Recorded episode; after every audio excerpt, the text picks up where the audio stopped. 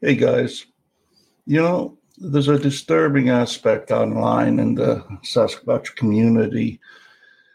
It's times when information is put forth that is actually disinformation. These falsehoods are often used to promote shaky evidence, I think, or, you know, to make somebody appear knowledgeable and important while they're neither. Now, this is just my own observation, but there seems to be a reaction to this where these hoaxers are dragged out into the light of day and exposed for what they are, and rightly so. Now, there's a number of you I'm well aware of that have the opinion that maybe these hoaxers or spreaders of disinformation have their deeds not only revisited, but also rehashed or by some people over and over again. Too much, do you think? We should just forgive and forget, you think? No. Why? Because people have short memories and have to be coaxed from their complacency from time to time. At least that's what I believe. However, having said that, a recent question occurred to me on a personal level. Did I really care about what standing or bison or porcupines and trees were currently doing? No. I knew of them, and that was enough reason to just avoid them. But that reckoning only comes with a maturity and a sense of understanding on how the Sasquatch community works. But influencers like those have a way of getting under your skin if you're not sure of what is truthful and what isn't. And they make it harder for the newcomer to decide what are the facts. So much so that I now look at them as more than just distractions, but also as predators, as I watch them take advantage of those who are too lazy to do any work to obtain knowledge, but rather have others do the heavy lifting for them with research. Hoaxers and disinformation people know full well who they're dealing with when it comes to their audience. Believe you me, I refer to the audience as nerfs. No evidence required, folks. No evidence required. We will swallow anything that you care to feed us. And there's a lot of those out there too, believe me.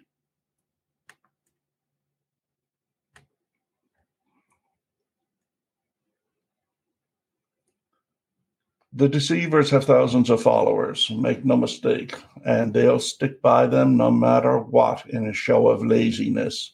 And some of these guys are even narcissistic enough to believe their own crap, which they pass on to their subscribers. So they have no interest or incentive to change. So who are the ones who are really affected by this? That's right, the newcomers to this wonderful pastime that we have chosen. They're susceptible to these deceivers. You know, when I was younger, I could clearly see what was fact-based and what was not. So I could not understand why there were those who based their knowledge about Sasquatch on hearsay and supposition. Also, these were the same people who did not want to recognize factual evidence in turn.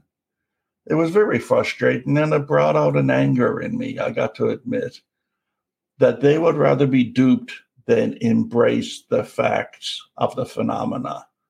They were just sucking the joy out of Sasquatch for me, you know, man, the whole subject, turning it into a fairy tale instead of a serious study of the subject. That was until I learned to forgive those people with their slanted views for spoiling my enjoyment. These days, I have a much better understanding over why they got to me so much. It doesn't happen anymore. Just give a listen to this. It covers the situation well.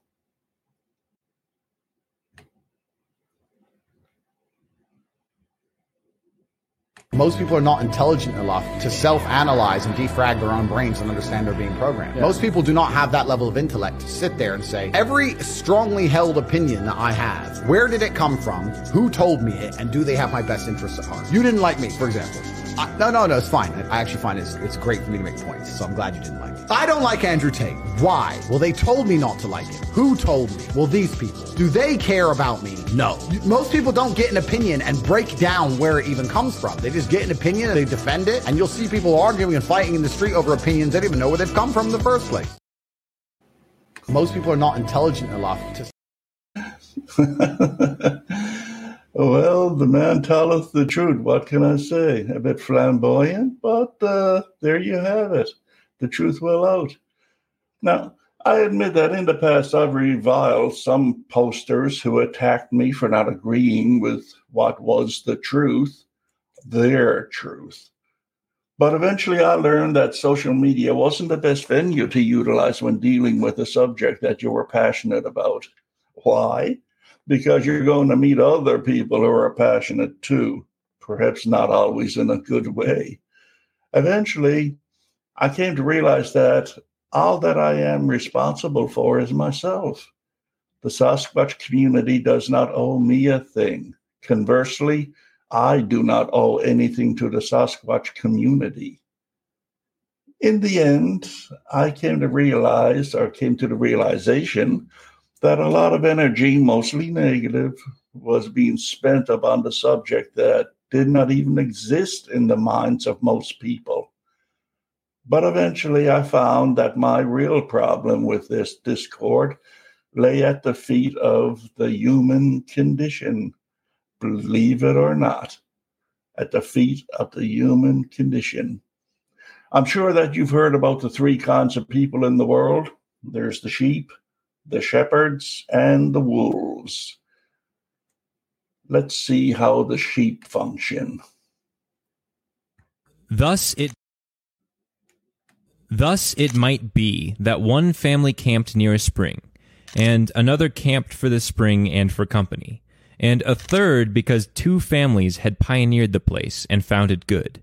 And when the sun went down, perhaps 20 families and 20 cars were there. This quote from John Steinbeck's classic, The Grapes of Wrath, paints a powerful reality about human nature. It depicts humans as the social animals that we are, reminding us that in times of uncertainty, people are afraid, and when we're afraid, we rely upon the herd to guide us. Sure, the crowd's guidance can be a useful crutch to lean upon, but what happens when we use it too often, when we're just lazy?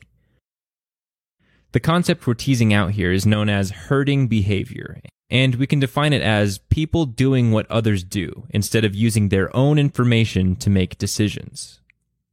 This happens often. We see a large number of people acting in the same way, and we think there's no way that they could all be wrong. They must know something that we don't. We start to base our decisions off of the assumption that everyone else has done their research or knows something that we don't know. But that's not always the case. Consider the following example offered by Robert Schiller, an economist at Yale. Suppose two restaurants open next door to each other, Restaurant A and Restaurant B. The very first customer sees two empty restaurants and must choose which one to eat at based only on their appearance. Let's say she chooses Restaurant A. The second customer sees one person eating at Restaurant A and an empty Restaurant B. She makes her choice based on two things. First, the appearance of each restaurant. That's her own information. And secondly, the fact that the first customer chose Restaurant A. That's external information. If the second customer chooses to go to Restaurant A, then the third customer will see two people eating at Restaurant A and an empty Restaurant B. I think you see where this is going. As people continue to join the crowd, they prompt others to do the same. Eventually, each customer might end up at Restaurant A, which could actually be the poorer restaurant. What's happened is people have ignored their own information, and that creates a distorted signal chain. We think that everyone has made an informed decision, and that decision appears to have value. But in reality, everyone has based their decisions on the decisions made by others. And because of this, our decision contains no real valuable information. These chains of behavior are sometimes called informational cascades, and they help us explain everything from standard conformity to fads and booms and crashes. Speaking of booms and crashes, you might remember the financial crisis of 2008. While an event as cataclysmic and complex as that cannot be explained by one behavioral failure, research suggests that herding behavior may have played a role in decision-making by investment managers. Investors concerned with their own reputation have shown to mimic the investment decisions of other managers, ignoring their own private information. It's worth returning to the idea that in times of uncertainty, people are afraid, and when we're afraid, we rely upon the herd to guide us. As the financial world collapsed in 2008 and uncertainty loomed above us all, there's no question that our herd mentality kicked in, and it probably played a role in our decision-making. Whether or not we're aware of it, our reliance upon the herd plants the seeds which will influence the stores we shop at, the restaurants we try out, and even the universities we choose to attend. The solution is not to avoid all external information. Rather, the idea is to become more aware of the information we're using to make decisions, especially when we're observing what other people are doing. The herd is not synonymous with bad. However, our over-reliance on the herd prompts ignorance and distorts the information we use to make decisions.